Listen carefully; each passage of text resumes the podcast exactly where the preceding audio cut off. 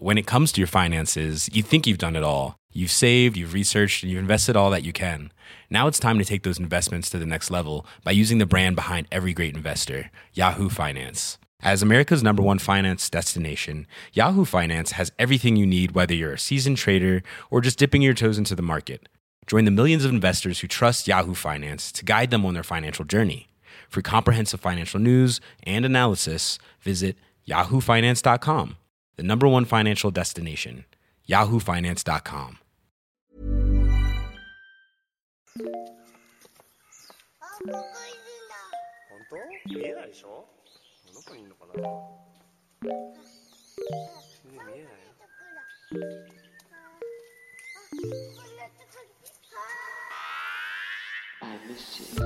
What's good, Internet? It is Monday, November 12th, and you are listening to Waypoint Radio, episode 202. I'm your host, Austin Walker, and joining me today, Rob Zacny, Hello, hello. Patrick Klepek. Go Bears. I don't have a third thing here because both Natalie and Danielle are out for the day. Escato is here on, on the wheels of steel, uh, but but is not mic'd up. I don't know. I don't think. Um, how's everybody doing this weekend?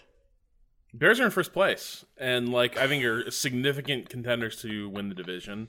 Uh, I don't think we're a first round playoff elimination the way we're playing lately. No Uh, I'm way. starting to, I'm starting to believe.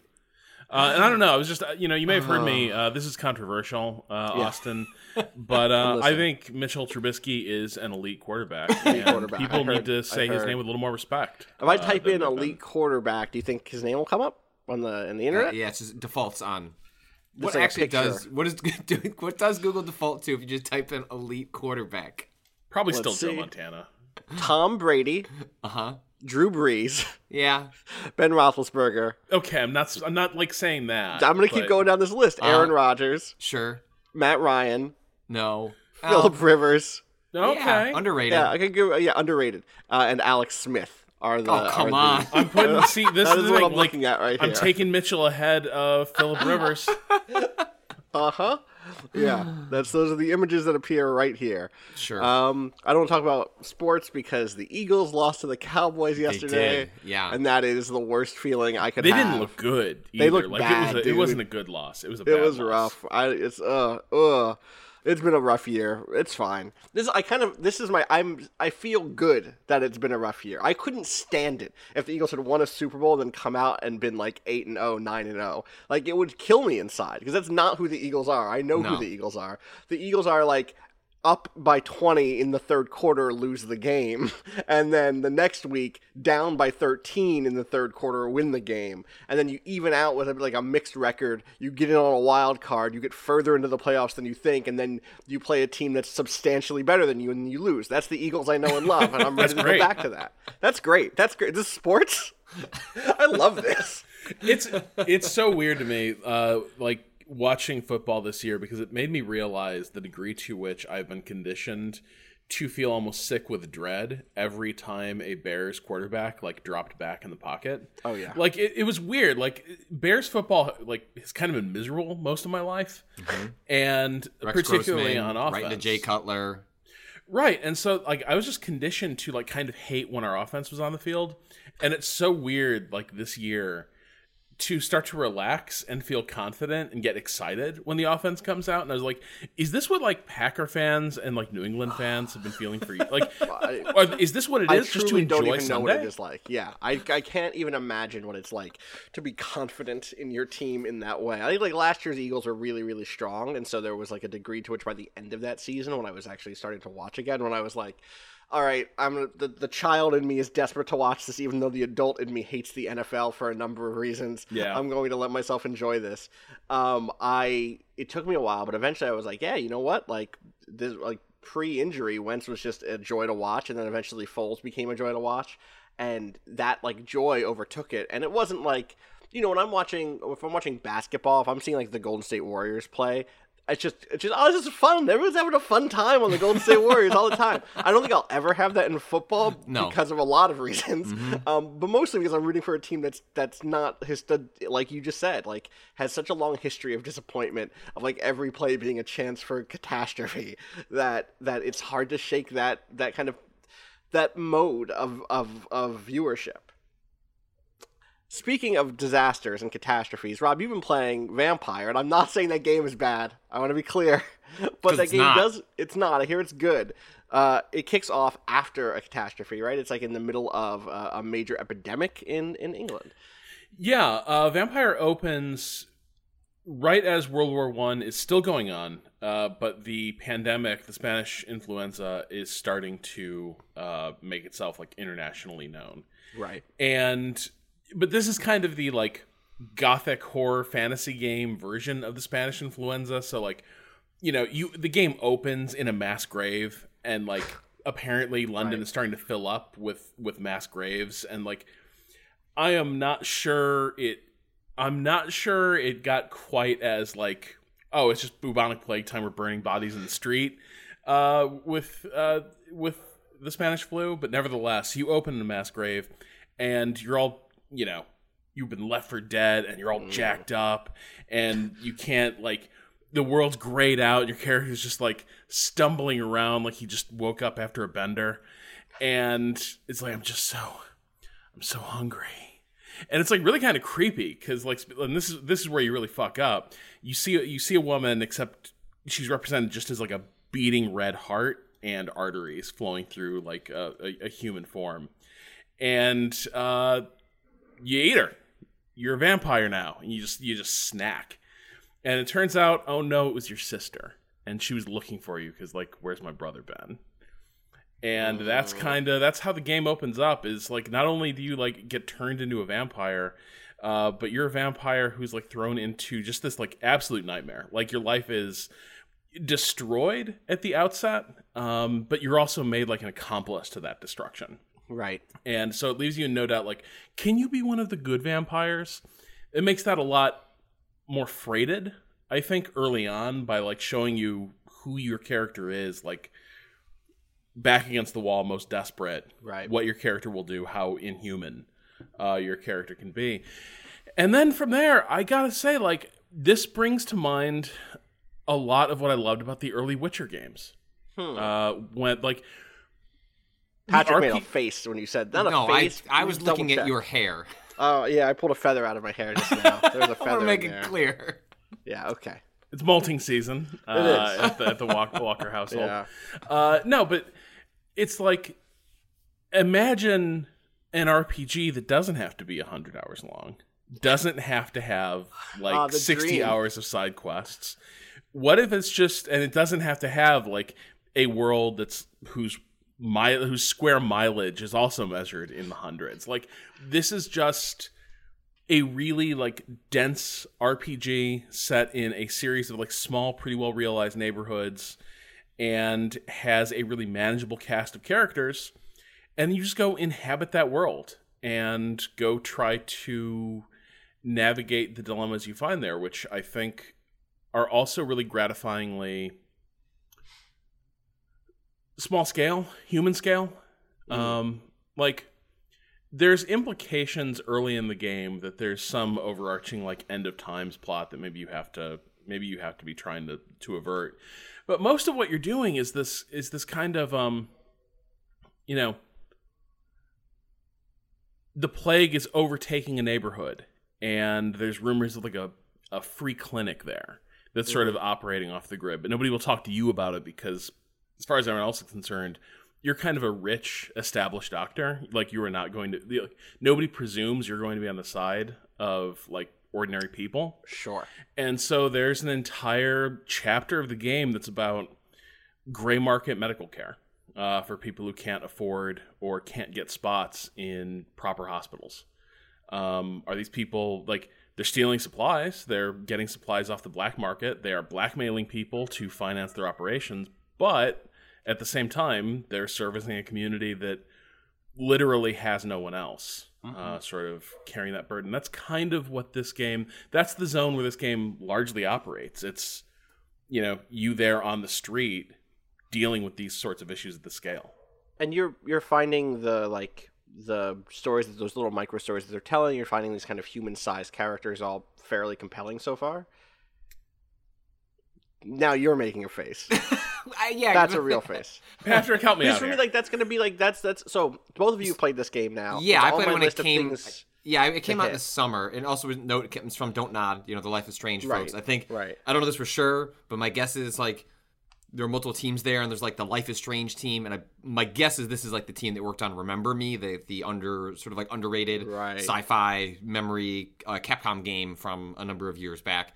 Um, because this is way more in that sort of vein, in which there's you know a fair amount of combat that is a little a lot hit or miss, um, but it's just sort of there. Um, and yeah, I, I found it sounds like Rob, you kind of backed in this in the same way that I did, where it was like it just for a while, like I couldn't really articulate what it was about the game that I found so interesting. Like I am like by nature like attracted to games that are ambitious but flawed, and just trying to like dissect you know what it's trying to do and what it fails at and what it succeeds at. Um, but like this game is like incredibly charming. Like the writing is like it's not great, but it's like good enough. And I think it also falls into the same category of like when we describe games as earnest. Like I think Vampyr is a very earnest game. Like it is, but way more competent than Cthulhu.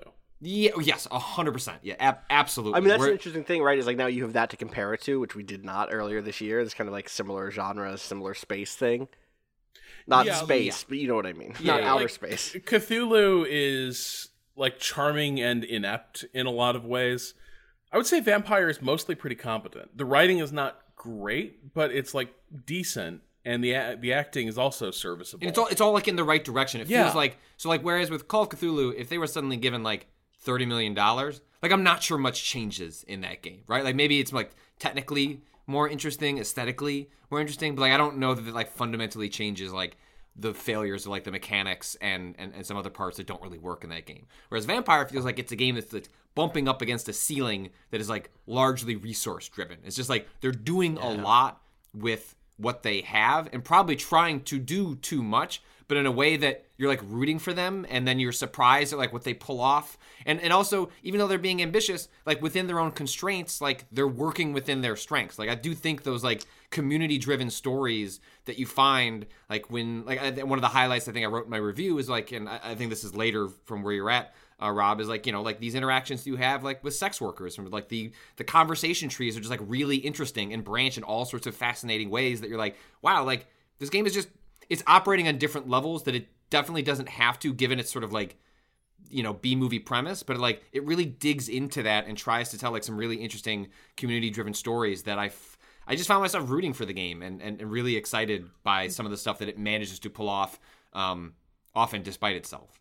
And I like the degree to which there's um almost like a like a doctor you're like literally you kind of end up making the rounds at points of this game Yeah. like there's first of all there's an overarching uh like meta layer where you have to every neighborhood has different like health qualities uh ba- like basically neighborhoods can tip over the edge and become completely overwhelmed by the flu or the vampire plague and I don't know what Ooh. happens at that point. Probably nothing good. Probably that neighborhood like becomes sort of monster central. Uh, but you can sort of prevent that by intervening and making sure people like get proper medication. Uh, and so there's that element of the game. But also, I just really kind of enjoy the way this game doesn't totally set aside this premise that you are a vampire who was also a physician who is hired by like some member of a secret society that's like aware of vampires but also you were sort of installed as like a resident medical practitioner at a hospital and like part of your job is to actually do that. Like it's not just this is this is a front for your vampiric operations. Like literally there's this weird like homey quality to when you come back into the hospital district and you go mm. back and you start like checking in on your patients talking to the staff um it's because the game like layers in the identity that the character has and it's woven deeply also into like the way the conversation structure like evolves over time in which like you're uh, unlocking these clues from other conversations that open up new uh, avenues in previous conversations. And like oftentimes that is related due to like medical investigations that you're conducting for various members. Um, you know there's like interesting bits where uh, you're trying to solve some sort of like medical conundrum but like you can tell that people aren't giving you the information straight like they're lying to you. And then like in the environment like you'll stumble upon these little spots where like as a vampire you can kind of like hide out and like listen in on conversation and like that gives you you know information that leads into the. It's just like a they being a doctor is just not a it's not a veneer it's, not not, like an aesthetic it's like it's Right, right, built right. into the vi- eh, to the gameplay and the meta layers in a way that makes the role playing part like really really satisfying and especially when they start pulling at various tensions between the fact that you are in your previous life had been like a rich hoity-toity doctor and now you're out here working with people of lesser means and there are times when the game like pulls at that tension pretty successfully where just like you do get decisions that you get to make but there are times where the game forces you into situations that are like by nature like what this kind of character would do because they would look down on the strategies that these kinds of people might take in order to survive uh, or, or make do. And something else that I enjoy here is that so this is a game set in you know you call it the very end of you you would say this takes place at the very end of like what we think of as like the aesthetics and look of like Victorian England. Really, we're past that. We're even past like Edwardian England. Nevertheless, like it still has that you know fog hanging over the streets, gas lamps everywhere, electricity just starting. But like right, right, you're right. used to these aesthetics being kind of embraced a little bit uncritically i guess a, a- a little bit like that, that whole steampunk aesthetic problem of woo we love the empire uh, i say you know i say chauncey uh, that that kind of stuff and something else i enjoy in this game is that one of the major threads in this game is that immigrants exist in this world. Like world, Europe has been torn Right. to shreds, not just by war, but like years of unrest and revolutions leading to this war. And there's already a massive, uh, you know, underclass of immigrants and laborers who are already living kind of off off the grid, who are already being exploited by existing systems uh, in the country, and your character sort of inhabits this border space between what you'd call like institutional power, legitimate institutional power in in England at the time, and then also the people who those systems have excluded. And I think it's just cool to see a game playing with this material, but doing so in a way that doesn't that doesn't shy away from the fact that like a lot of these clashes, a lot of these uh, issues around immigrant communities and uh, you know how they are treated they aren't new problems this stuff recurs and they've always been there right this is always part like it's not like whitechapel is not just where a bunch of people in cockney accents are like going around being like oi gov think the ripper's back Jack the Ripper. Yeah. yeah. it's not that which like, is what it's- call of cthulhu would have done Right, right, right. Instead, it's like, no, man, like Whitechapel is, yeah, there's some people like that, but mostly it's like Eastern European refugees who've already lit out because their countries have been like overwhelmed by war. That's like most of who you're going to find there. And that's a cool departure from a lot of the stereotypes I associate with this setting and the genres that tend to employ it. Have you gotten into any of the like one of my favorite parts of the game? At least early on, it's a it's a it's a gameplay mechanic that doesn't really pan out in the second half nearly as much. But like part of the the, the tension in the game is that in order to upgrade your character, you need to feed. And yes, you can Right. You can get, you can get a, a certain amount of blood from like the like random enemies you find, but it's not They're Like, worth like that- 50, 100 points. it's not it's not going to Why are they do any worth such so little blood? What's wrong with them? Why don't well, they you're have usually good fighting blood? vampires, so it's like Oh, okay. I got I mean, I, I don't know how much blood is in of an ex. You know, I don't know, you know how that actually works. You're and also doctor, you're fighting like you're you're fighting like anti-vampire rent-a-cops. Okay. And like you can only get a little, a little, a little slurp in little combat, slurp out. but like you can't like drain them. You can't fucking go Capri Sun on their Yeah, asses. well, yeah, you're usually that- like slashing yeah, them up with your claws Yeah. anyway, so you're because kind the of you're blood's already fucking getting them up. out yeah. there, and also So- I bet you once you expose blood to air, it's not as good. You got to get directly from the blood bag into yeah, you. it's it's like vampire. wine. Yeah, Yeah. it's like you you want like you don't have to air out. You got to too drink from the bottle, like Yeah. wine. Yeah, uh, but Patrick, you were saying Yeah, so like one of the tensions is like you know you'll meet different characters, and so like the, what what the game really smartly does, uh, and this is like such an interesting tension early on, is that if you want to the com- the combat uh, if you play on the normal mode, they've since put in a story mode that sort of like sidesteps a lot of this stuff.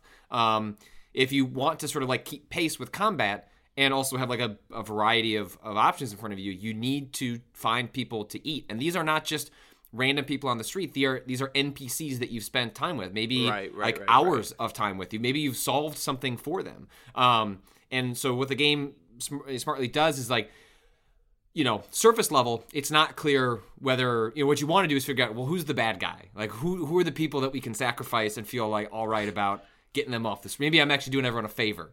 And like surface level, that won't always be clear. But if you spend the time to like do the investigations, to like really dig into people's stories, you will often find contradictions that'll make you go, all right, like you're a dick, like like all right, we're just gonna move on with this one. Um, that requires a lot of work. That's not clear up front. I remember my first kill was not one that I felt great about. Um, but eventually it was just like in order to move forward, I'm gonna have to make a choice. So I was curious if you'd gotten to any any of those systems so, So far. Rob. I've mostly uh I'm starting to feel the real pressure. At first I was like, "Oh, I'll just do tons of quests and grind the XP and I'll be fine." But Yeah. each time you go to sleep, the day clock advances.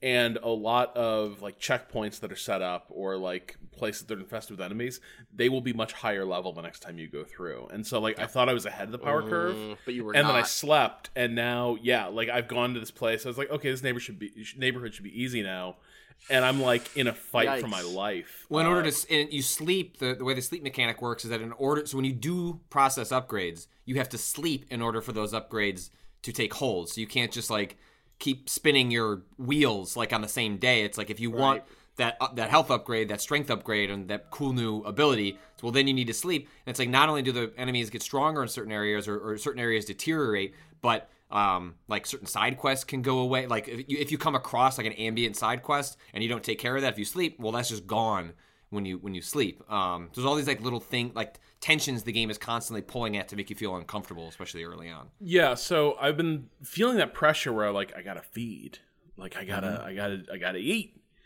and the problem is I haven't found people I dislike enough. Like this, there's one dude definitely that's gonna get eaten before this game is over. Uh, Is he the, is he the, priest. the, the- oh there's the priest. Uh, I want to remember like out in front of the hospital. There's a guy hanging out by the river. No, the game like tries to get you just eat that guy, and Yeah. like I'm like, I don't Oh, you're know, not going to take the bait.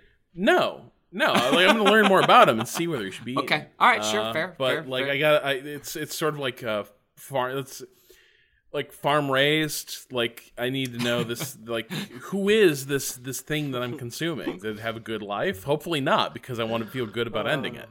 Uh, but so there's a, there's a shitty priest who's like Spanish influenza is because of your sins. I burned down like like uh a tenement because it was full of like foreign sinners and I'm like I'm going to eat you. She's. I yeah, don't have the Done. I don't have the mesmerize ability to take him yet. Uh you I have to think, level uh, up your unfortunately, Rob, I think you're that is such a late game mesmerize. I think you're gonna have to find. You're gonna. I know. Do you move away from an area? You can't return to. Areas? no, you can. Yeah, there. there are I think four uh, primary areas, five primary. but I'm a areas. You long can, way from being able to like mind control. You're a very long. Like I think he's like a mesmerize level four or five, and it's, just five. like.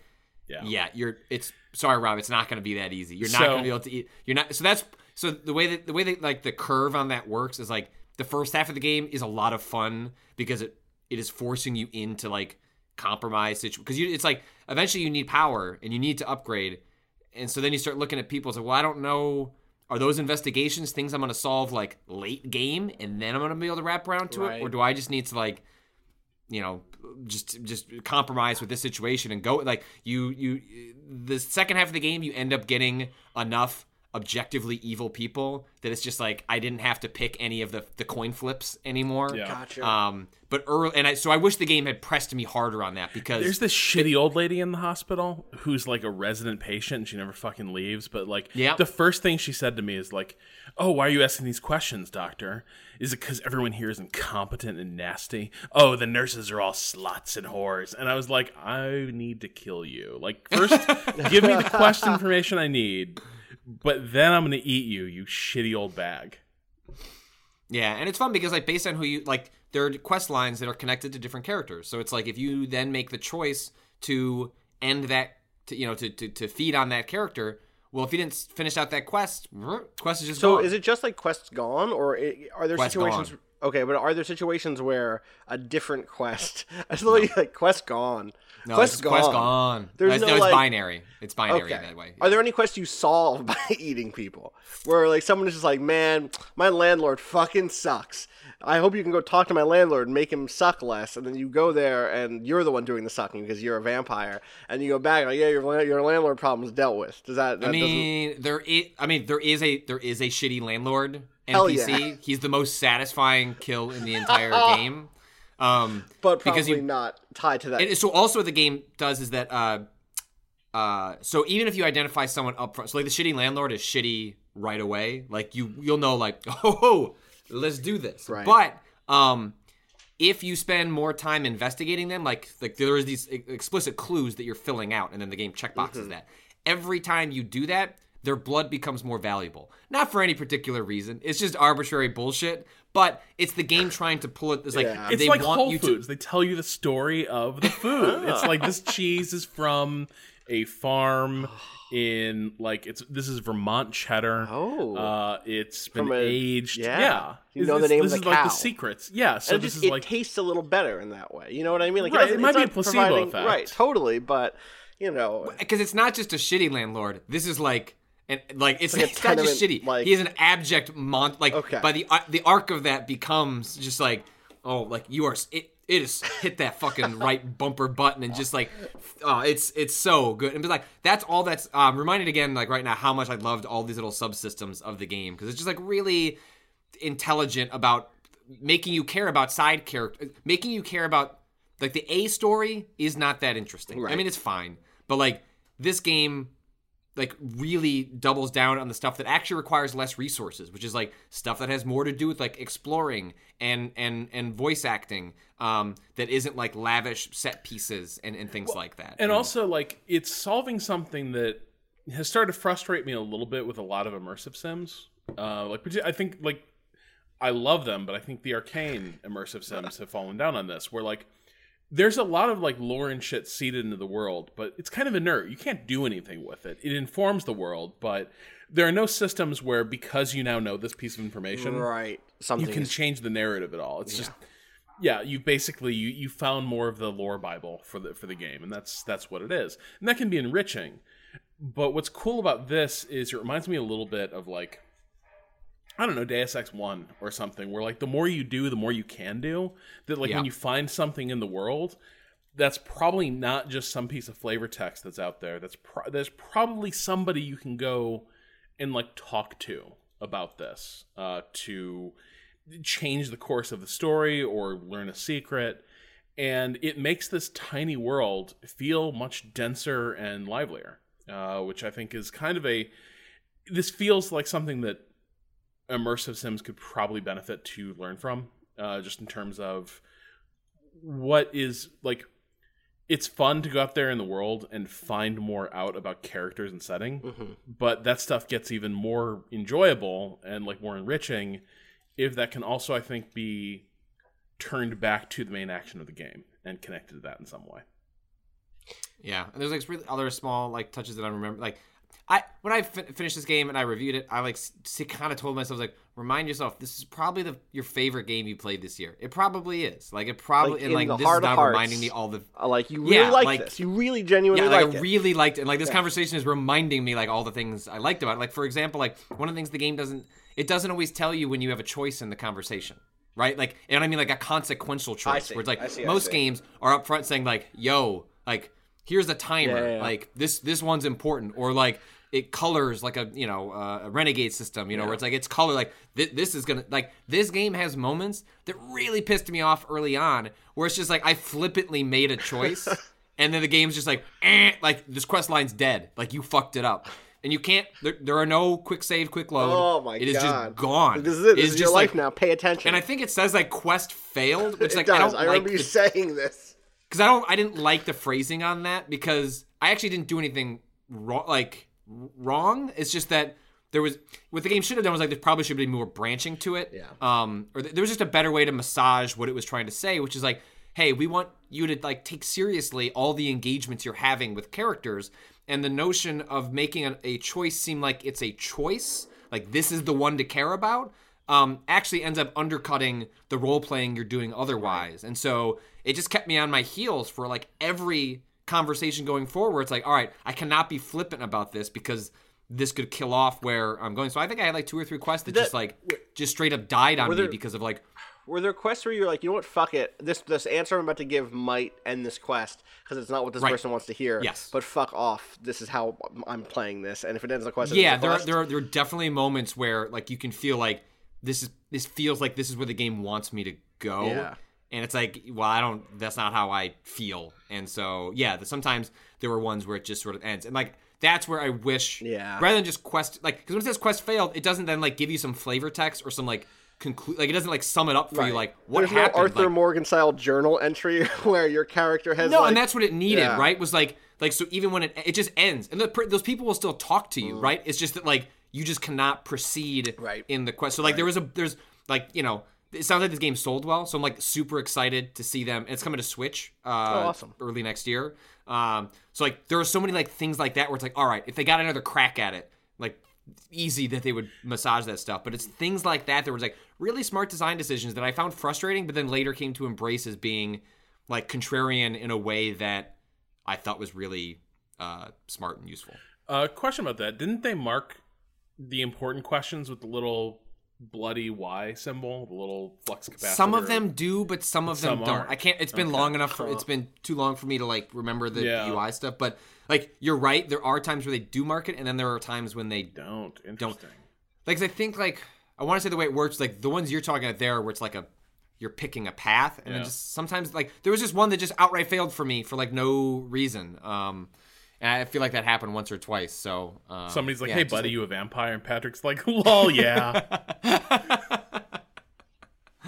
say a vampire. it's I'm good, gonna man. get to it. It's, It's gonna. good." This talk has made me Wait, me. we should we should do a spoiler cast. Like this is you're ready to this go is all scratching in. that. You're like this is of, like, your big. This is your big game of the year now, Rob.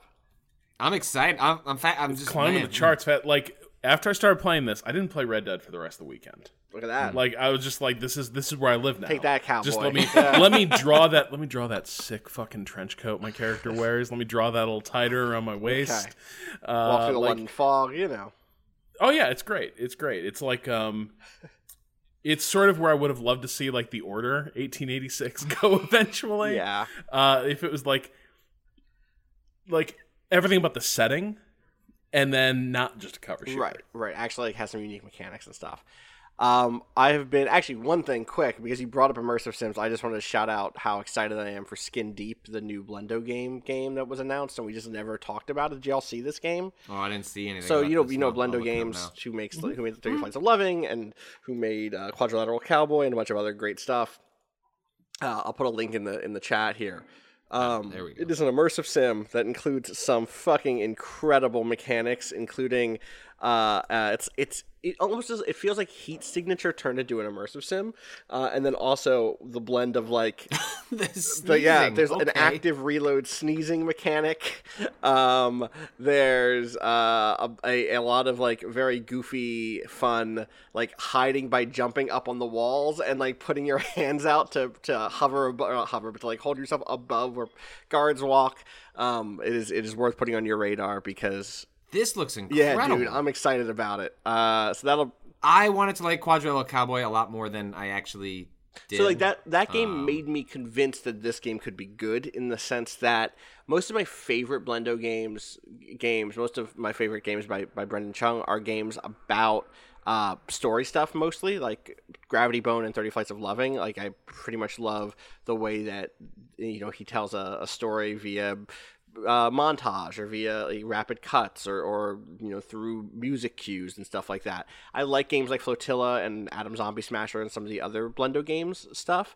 Um, but seeing Quadrilateral Cowboy's puzzle design made me really interested in what he could do with just game design in in this very like mechanical design sense uh, and so like skin deep is now high on my list of things to be excited for in 2019 um, i don't even know if i don't even know if it says 2019 here somewhere but but you know that's my hope my hope is 2019 maybe it'll be later than that he works pretty yeah, fast. that's my understanding Like Quadrilateral was in development for a while, but it seems like since that game shipped, he's just been he's been hitting stuff because he's been doing yeah, other he's side working on Sub stuff like Rosa, which is a multiplayer heist. Not even heist. It's like a multiplayer like rival.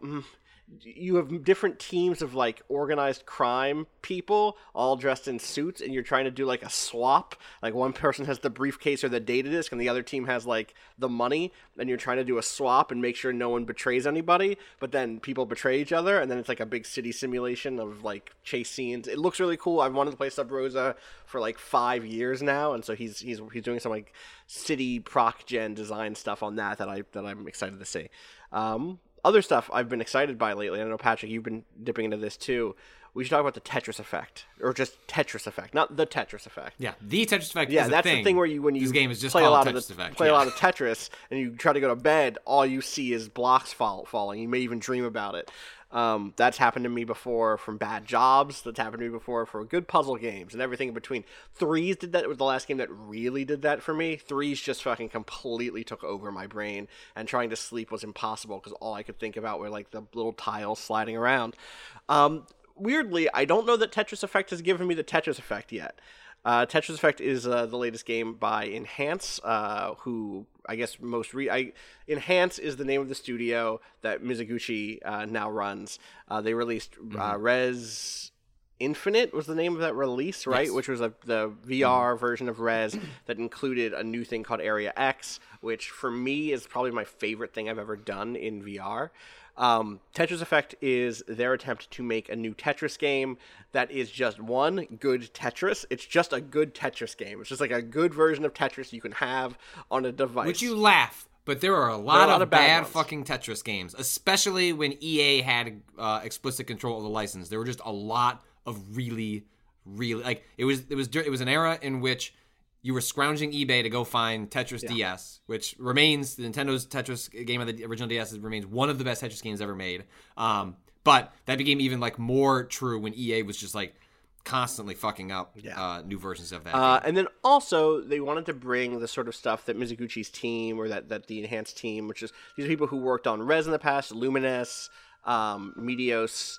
Uh, what else did that team make, Patrick? Um, I think the that's big like, stuff. in this space. Like that's Those that's little- and Lu- Lumines is like the last pu- like puzzle game that really got under. I mean, I mean, that, partially that was because I, I imported a PSP and was like, "Whoa, I spent a lot. I'm in college. I don't have a lot of money. This maybe was a mistake. uh, I'm gonna play a lot of right, this. Totally. Cha cha. I love the song "Shining" over, over and over, and again. Shining's great. Uh, Child, Which I Child do. of Eden was the one I forgot, and then every extend. I didn't even- I didn't- I didn't I never played one, Child of Eden. One day, one day I'll get to it. Um, and so Tetris Effect is very similar in nature in that it is a game about Tetris. It's a puzzle game, but but it's also a game about a kind of synesthetic and and aesthetic like connection and movement and feeling. Uh, there are there is a, a bunch of little side modes that give you that let you play Tetris with some extra rules. There's like a mystery mode where like there's like every seven lines there's a new weird rule added or a new temporary thing. But I think the real the real thrust of the game, and the thing that definitely drew me in, and the thing I've spent the most time with is their it's just called the journey mode or the yeah the journey, journey, uh, which is a series of 27 levels each of which has its own song its own kind of musical and visual themes um, that change as you play uh, there are three difficulties each difficulty is different only in the amount uh, maybe it's not only in but it's the, the key thing is how many lines you need to get to succeed uh, and move on to the next How much is on easy? I'm playing on normal. so on easy it's 30 because i beat it on easy um, Oh, it's 36 on normal. That's It's not not, listen, it's not that many, but the way that this works and the thing to remember is for people who haven't seen it yet is that because it's tied to a song, the way the game works is as you advance in lines, it moves through the song. And so it's like it will be on the intro until you hit eight lines or something, right? Right. And then from eight until sixteen or whatever, it will be on like a, the the main kind of like chorus or whatever. Maybe it'll be like a, a verse part of the song, and then it'll hit a bridge. And uh, when you hit sixteen, and those all have different tempos, which are represented by different like drop speeds. And so a single level could be like could ca- start you off really slow and easy, and then slowly build until finally it's like really pumping, and you're at like a nice speed seven, nice speed eight, somewhere in there.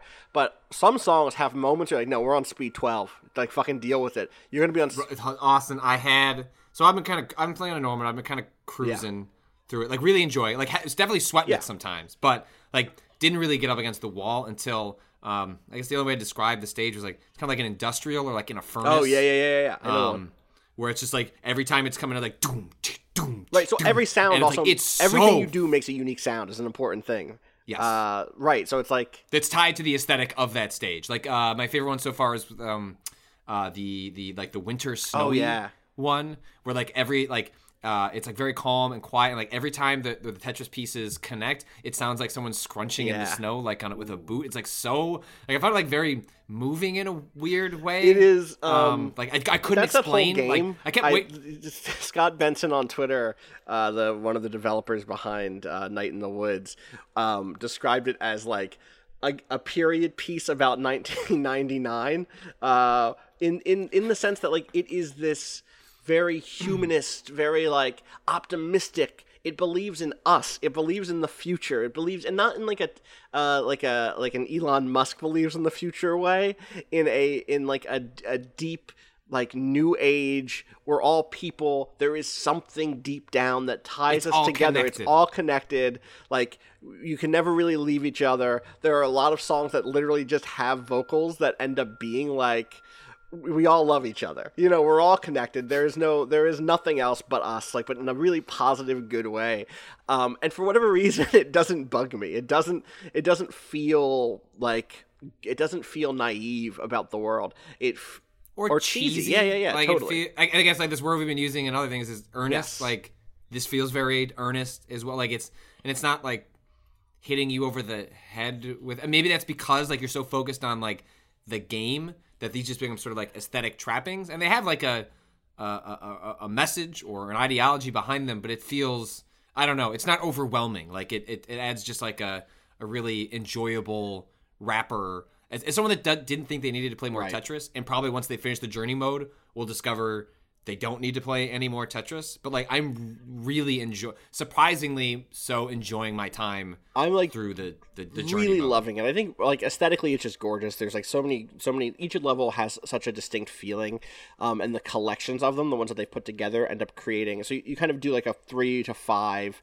like uh stage run and those are like almost like little eps that you're listening to in, in a sense where like Yeah. there is a rise and a fall of action inside of that set of songs just like there is inside of any given song um, i'm also finding it like this is the first time i've gotten any good at all with tetris. I'm still garbage. Like i've always been garbage at puzzle games. I don't have a brain for it in the same way that that i do for like tactics games even. Like i there is it's very hard for me to think about puzzle games the way i think about about uh, other types of, of strategy games.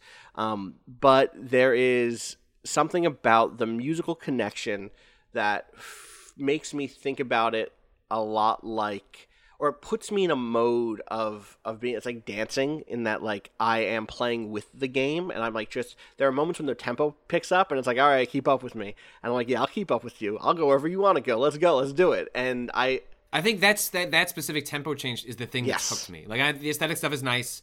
Um, the VR stuff is maybe take it or leave it. I think it's I think it, I think it is cool. I'll finish it. it's really headset, cool but, but, I think it's not necessary if you're like ah if you got a big screen with headphones and put it on and play it in the dark, you know, you'll be you'll be just fine too. But it is like what I have noticed is what I've enjoyed are the tempo changes. Like when I get in a rhythm and it's then you know you'll see it. You're like three or four minutes in. You're like, all right, I kind of got this. Like I'm I'm making my stack. I'm putting my Tetrises. Like I'm good. And then all of a sudden, doom doom doom. It's like oh shit. Like whoops. Like oh I fucked up that piece. Wow, that is a real problem now. And then I'm like trying to work my way down to that. Like the, the tempo changes have been far and away the mechanic that has gotten me interested in playing because it's gotten me out of my comfort zone. Like I'm not any good either, but I like have my way of playing, and that's just always going to be my way of playing. I'm not going to play any different because I don't play Tetris enough to like you're not going to learn how to do understand the strategy layer. or like or whatever Right. But the tempo forces you to play fundamentally different because, like, for example, like you can I can do enough of like making a perfect um, stack, so I'm getting the Tetris on the right or left Yeah. or wherever it falls when it's a certain pace. But once that like tempo really kicks up to like 7, 8, 9, 10, 11, that's just survival. That is just you like Getting that's any the line first time that I'm get. like I'm spamming like the turn and I'm like just trying to fit it into a spot. I'm trying to get it over to a certain side or I'm just trying to like make the the least worst situation or th- those situations when the tempo spit up uh, was the first time that I was actually functionally using the the main new mechanic of which I'm forgetting the name of Zone. it. The uh zone, the zone. so yeah. the zone is where like time basically freezes, and then you try and clear as many lines as you can, and then it moves the stack down really. It far. Like yeah, like, so it, like, basically like the any stack or any something. any when you clear the line, it basically moves that whole line to the bottom. Basically, It- it's as if you cleared it from the bottom instead of Right. It's like a good way of like cleaning up like a bad set of of Tetrises. It's also the only way to like get like scored well, like that you you uh, you get huge bonuses. So if you want to get anything above a C, like you need to be using the the, the um uh, this mechanic, and then also crucially it uh it doesn't count toward your line clears don't count towards your line Right. clears, and so it becomes this like this push and pull where you're it's like I, I'm often waiting until like the very end of a stage where I've got like you know 34 or 35 clears, and then I'll put that in, like clear out a big spot, and then um, get a bunch of bonus points, last and then one finish it, and then move need, on. yeah. But what I was finding with like the really up tempo stuff where I was stressed and all of a sudden my stack was getting out of control was that okay, this is the strategic time to use it that's unrelated to a high score because I just need to live Yeah, regain yeah, control of the, the screen. I in feel front of me. so good to run back a fa- like a, a a failing run. It feels so good to repair the tower that you've built into a, just a from a terrible mess into something clean and organized, and to recover. Well, hot tip: this game does not pause when you hit like the the the uh, the center button to go to like the UI. So, so I like I this morning I was playing and I had my coffee and I got through like two of four stages in a, in, an in an area and I was like, all right, I'm gonna take a sip my coffee, take the headset off, take a sip of the coffee, put the headset back on. Hit the UI button, and I just have like this fucking nightmare Oh, no. stack because the Just pieces fall- just yeah. started falling on one another. good. and I was like, I'm not giving up on you. I'm, I'm pulling this one back from the brink. There was a point last night. Speaking of like like tips, uh, Casey Casey Malone, friend of the site, was like, uh, "Tetris Effect is super hard," uh, and I said, "I have a piece of advice that's either going to make me sound like an idiot or an asshole, which is that I get so much better at this game when I look at what the next piece is, and I know that that's like like fundamental Tetris 101 shit. I know that, but I've always assumed it wasn't for me in a sense. Like I." I will do it at a low speed historically. Like, oh yeah, the next one is a block. I could, I could slide into there.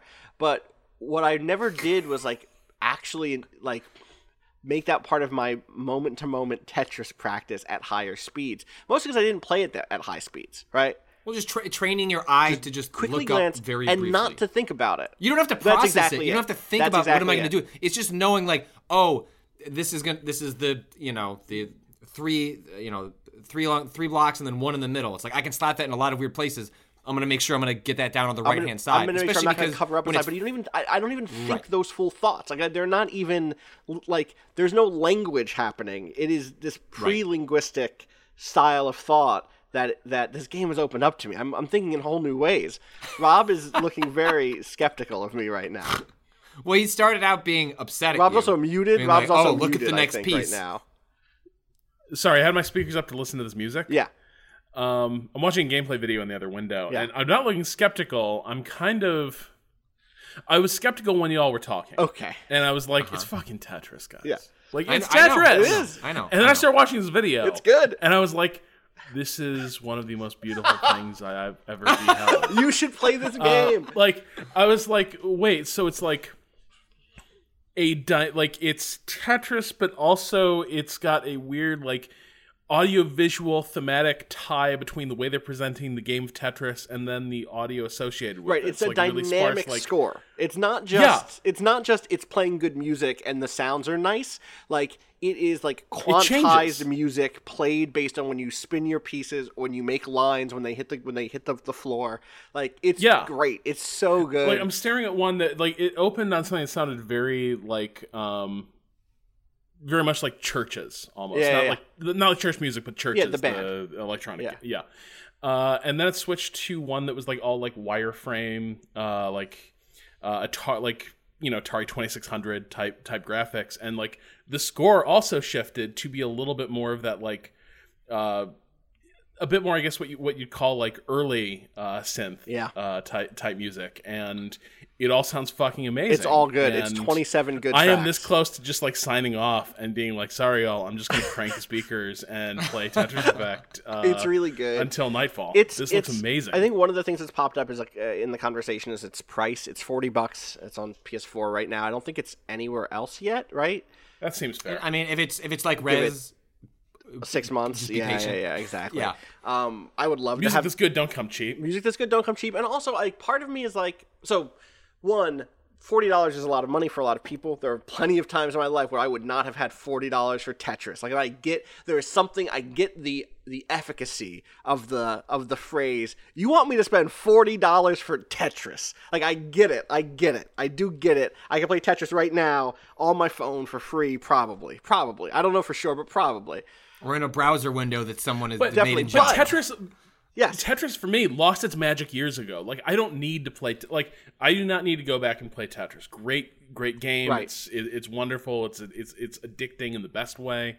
Uh, it's it's sort of an ideal uh, little like puzzle game. But it's a known known. You know Tetris Yeah. is a good ass game.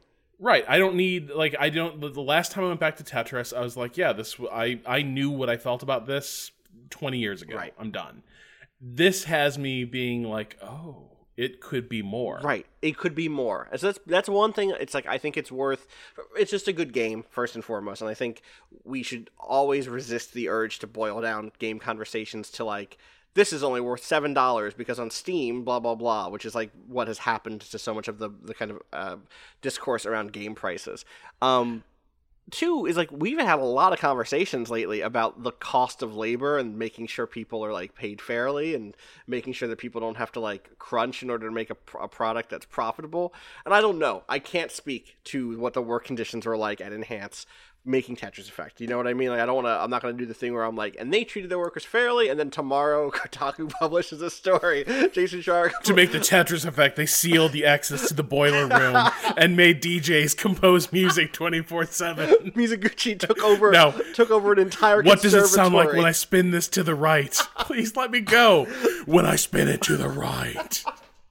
Exactly. Um, so I can't do But I mean, like video game But- prices are really out of way whack out right of now, whack. right? Like uh, sales culture, um, for as as good like as you know whatever pro like it allows people to buy buy and experience more games. There are all sorts of tangible benefits to like the fact that games have gotten cheaper or they're like there's dynamic pricing which has led to like even developers making more money because like being smart about you know your pricing makes sense but it also has led to a very uh, shitty expectation that well it's a race to the bottom i'll wait for the sale um, and and those are you know there are reasonable reasons to to take that approach but i don't think we should we should hesitate to then it's one thing to say, does this sound like an expensive version of Tetris? Because it is. Is forty dollars sounds like an expensive version of Tetris, but that doesn't. The knee jerk shouldn't be. Well, that means it's not worth. Right. I don't even want to. $40. It's so hard because like I want to have this conversation because I think the So- stuff we've been saying is important. But it's I don't even want to have to frame the conversation in is it worth forty dollars to you?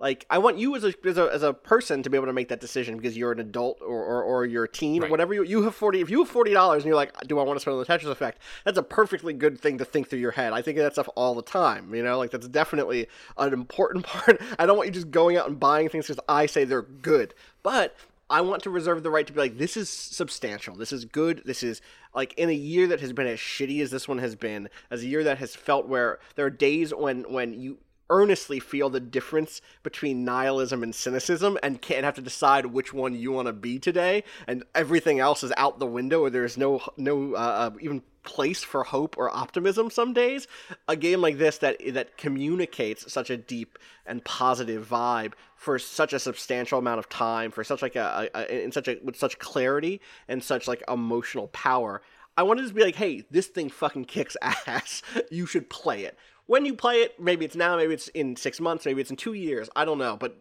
find the time for it because it's really good. Rob, sorry, I, you had a thing to say. No, I, no, I was just I was just going to say that like that whole discussion. I've never been comfortable with it because there's a sort of built-in presumption. Like literally, I will never know what forty dollars is to you. Right. Like literally, there have Right. been times in my life where like literally I'm like four days late on rent and there's probably 105 left in the checking account and we need food, but also there's the che- there's a checkout there, and I need to like, is that going to hit up? There have been like, I never know what your circumstances are. There are there have been times where like forty dollars, fuck yeah, I'll spend forty dollars on Tetris. I'll spend forty dollars on regular Tetris. Fuck it, doesn't, it. doesn't even need to be new. Fuck it. uh, you, you know what? This round's on me. Uh, Right. Yeah, by all means, let's let's get those frou frou cocktails. Yeah, having a good time.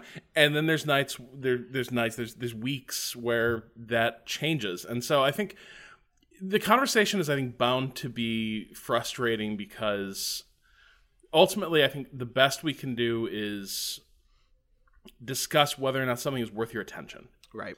um, and sort of indicate what we might find there to be worth your attention or wor- worth considering. But I've never been able to sort of, I've never been able to boil in, I've never been, never been able to boil a game down to like, what's it worth to you? Because I know what it's worth to me in that moment, and that changes. Yeah, I think that's fair. Uh, we should take a break, and when we come back, we'll talk about some more games we've been playing. Sound good? All right. BRB.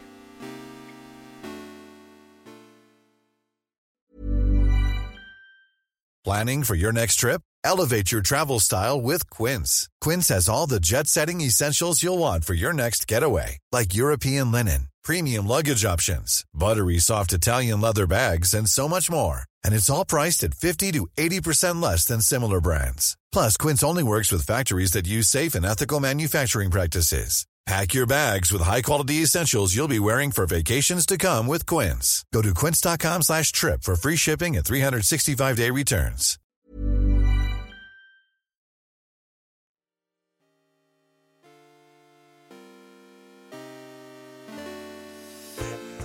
All right, we are back. I briefly want to hit uh, Man. I briefly want to Hitman uh, because I've been playing Hitman 2 more of it. Uh, I'd done a preview that we talked about last week.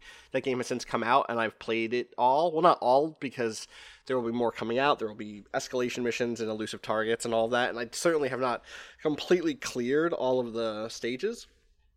Uh, there's a lot of additional ways I could be killing my targets and a lot of little side stories and stuff in these levels that I haven't seen yet. But I played through all the levels. Um, I played through a couple of them a couple of times. And again, disclosure, very close friends with a writer on the team. Uh, it's really fantastic. It's such a good sequel to a game that I think was already um, really, really fantastic. Uh, it is a uh, it is such a different take on the stealth action game. Um, or the, it's really just a stealth game. Like there's action technically. You know, you can theoretically get into gunfights in this game, but you're not winning by getting into cover shooter, eh, going into a cover shooter mode, right? You can take cover and you can shoot, but like that isn't how you get anything done. Um, it playing through it again has reminded me of what a good comedy game it is because you can play it on, on a good run you're you're just uh, a fucking you're the wind you know what i mean? You blow through people's lives and some of them don't they, they fall down and they don't stand back up right? Like you were just like what happened? I don't know. Oh, oh no what happened what happened to, to rick? And like that's it. Rick is dead. No one knows why. And that's that's great. Most of the time though you are like a shitty spitting hurricane where you're just like making a mess and everyone's like this fucking what are you doing? Stop it. Uh, and you're just it's so funny to have a, a perfectly you know uh, uh, a plan that you execute perfectly through steps one through nine and then you get to step 10 and it all falls apart there was a sequence where i all right, so there's a bunch of levels, uh, and they're, they're all pretty interesting. One of them, the one that I actually talked some shit about last week, is Colombia, uh, in which you are like going after a, co- a cocaine cartel, and there's a lot in that level that doesn't sit great with me. There's a, a a shaman in that level that you can that you can take the place of and bless some ground. There's like a lot of stuff that it just feels a little off and, and and very much like very deeply stereotypical stuff between the cocaine cartel and the like sleepy band that is all hung over and spread across the town. Like they're dealing in some stuff that doesn't work, um, and and that and where that specifically does work, but it, it works for people and for players for whom those stereotypes are not speed bumps but are actually highways, um, and the so that stuff sucks. Thing that didn't suck was uh, one of the ways I got to a target was by knocking out this hippie who had shown up in Hitman 2016 on a different level, and he was there transporting some sort of special like cocaine from outside of this this cartel to like get it get it you know analyzed. Like oh maybe they have something special in this cocaine, and so you knock out that. You got to know its name. You got to yeah exactly. And so you you put it you have like a little fake like a like a toy bus basically that has the cocaine in it, and you walk up to the guards and the guards like oh we've been expecting you, and they, they show you inside through like the weird cave system to that the head cocaine producer basically dude. He's like a cocaine scientist. He's literally developing a thing called super cocaine, which is both very goofy in a funny way and also a little bit too wildlands in its understanding of the cocaine industry and what the fuck is happening in, in South America and in cocaine cartels or in drug cartels. In any case, you show him the thing and he's like, I'm gonna I'm gonna sniff it. I'm gonna do the cocaine because I have to see if it's good. But of course you're a hitman, which means you've poisoned the cocaine. So he does the cocaine and then he dies. And I'm like, yes, got him. And then everyone's like, uh, did you kill him? like, you gave him this cocaine. And so I was like standing around and everyone's like, uh, you stay right there. And I'm like, no, I gotta go. And I just like start speed walking away. And they're like, hey, stop. and that's like a, just a very funny sequence that I hadn't thought through the whole thing. There's another one where basically you end up, uh, I'm not gonna spoil which one it is, but there's definitely one in which you think you're gonna like, you're gonna like, all right, I'm gonna fucking get this guy. Uh, and, and this is in a different level. This is in uh, Mumbai, which which someone wrote me and said they may be using the wrong accents in Mumbai. Again, like this is one of the reasons why it's important to do your research if you're doing a kind of a world hopping jet setting game around the world. They may be using an accent from the wrong part of India in this level. in India's big. India's big, and it you cannot just like default in that way. Um, I'll get there's another there's a side conversation here to be had about resourcing, but uh, in that level there's a character who you can you can like I'm gonna fucking corner this guy, and you like sneak in with a certain disguise, and you end up he ends up at the end he's like I gotta talk to you privately, and he take he takes you to a private place, except he comes with an armed guard, and he's just like all right listen. I'm gonna tell you how it's gonna be, and he just like like chews you out for five minutes about how he's the big dog in town, and like yeah, you could just pull out a gun and waste him and his bodyguard at that point, but it took me by such surprise because normally the targets are really foolish and they will lead you to the side to talk to you about something and be completely alone, but he had me, I was the one he was threatening to kill, and so I was like, all right. I just let him walk away, and I was like, "Fuck! I gotta figure out a different way to kill him, I guess," because I was just so shook. Um, it's been a really good. I just time. didn't know what to say. I just I Totally. Uh, I didn't. I didn't know what to say or do. There's a lot of new stuff here that's really cool. There's a lot of like, there's new stuff for blending into the crowds. There's new stuff for blending into like plant life and vegetation. Um, there is stuff around just the UI is so much cleaner. One of the problems with Hitman 2016 was that it didn't necessarily communicate to you unless you did the tutorial very carefully and very slowly and took it all in and made sure to read all the tooltips there would be some things that were a little vague around like um, one of them was trespassing. When you when you went into a place you weren't supposed to be in before, it would do like a little outline around your mini map, your radar, basically, and it would be like, "Oh, this means you're trespassing." They got rid of that, and instead there's now a big yellow bar with black text. It says "trespassing" down in the bottom left. And it's like, "Look, motherfucker, don't be here. You're gonna get in trouble, or know that you're gonna get in trouble if this happens." Um, or versus like same thing if it's really bad, if it's like combat or hunted, that's in red, or witness alive, you know, or something like that that will be in red. So those sorts of things are, are a lot better. Um, there is a, a uh, the mirrors all work now, um, including in so if you own Hitman the, the 2016 Hitman already, I think I think this is everywhere. It's it's definitely on they PC. retcon reflections. They into the retcon reflections to it. Well, they bring you all those levels into Hitman 2 if you already own Hitman 1. So you just get those levels. And they added the reflections, they added the crowd hiding stuff all into Hitman 1's levels. Wow, that's really Which is really fucking cool because there are levels where. Um, I did. I replayed Paris, which is one of my favorite levels from the first game, which is this big fashion show in in like a, a Parisian palace, basically. Um, and it was I'm so used to like, okay, one of the things you can do is you can turn on a water faucet to gain someone's attention outside, like it will start flooding, and so like a guard will go in to turn off the faucet. And traditionally, I would just be hiding in like a closet in that bathroom, basically, and then I would pop out and just like choke the guy out and take his outfit. But now, if I pop out of that closet, he sees me in the mirror because it's a bathroom, and he's like, "Yo, what are you doing?" and turns around. Super cocaine. Su- yeah, that's what I'm doing. It's super cocaine. Uh, so like that stuff is really cool. Needing to figure out d- different plans around around some of that stuff has been great. Um, I think it's a Question. Yeah, go ahead.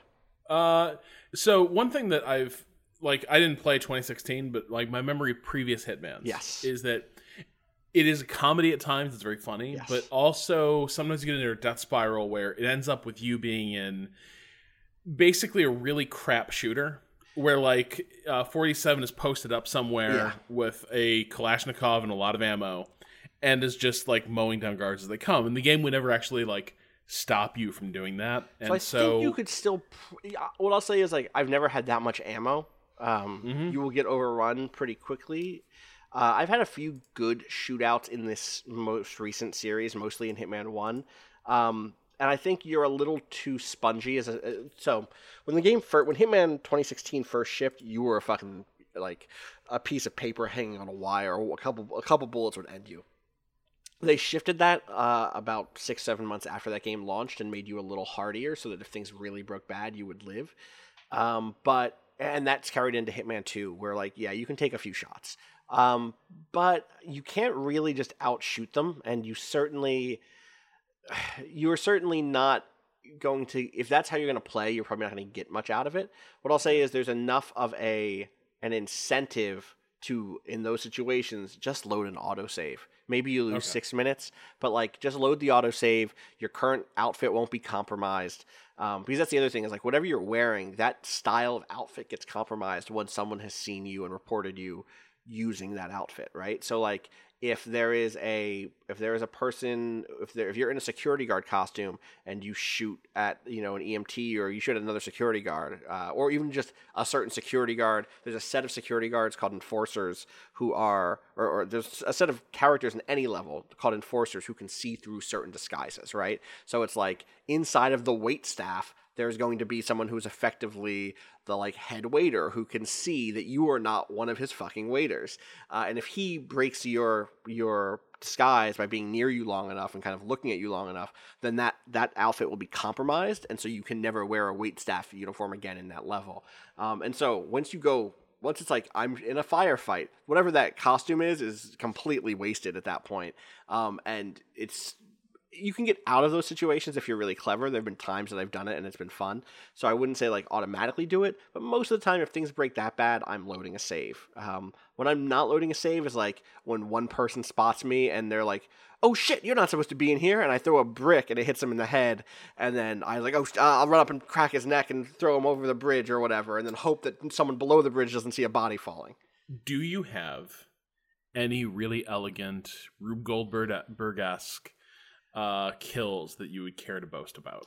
so most of them so far i'm like going through the kills that the game has set up so i don't want to like i don't think that that's necessarily You've not composed your murder symphony.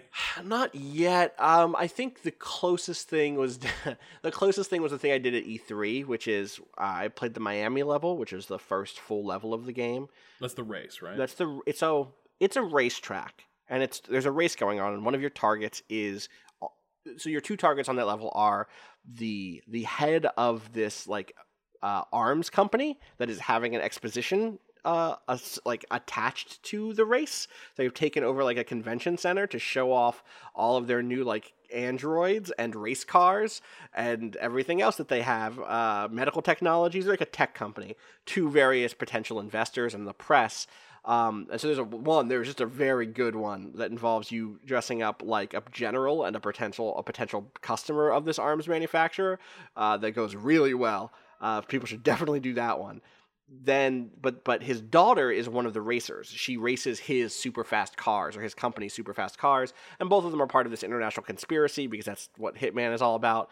And there's a lot of ways you can you can take her out. Um, there, some of them are about what happens after the race is over because the race is actually going as you're as you're playing, and you'll hear the announcer go, "All right, five laps left" as you're going.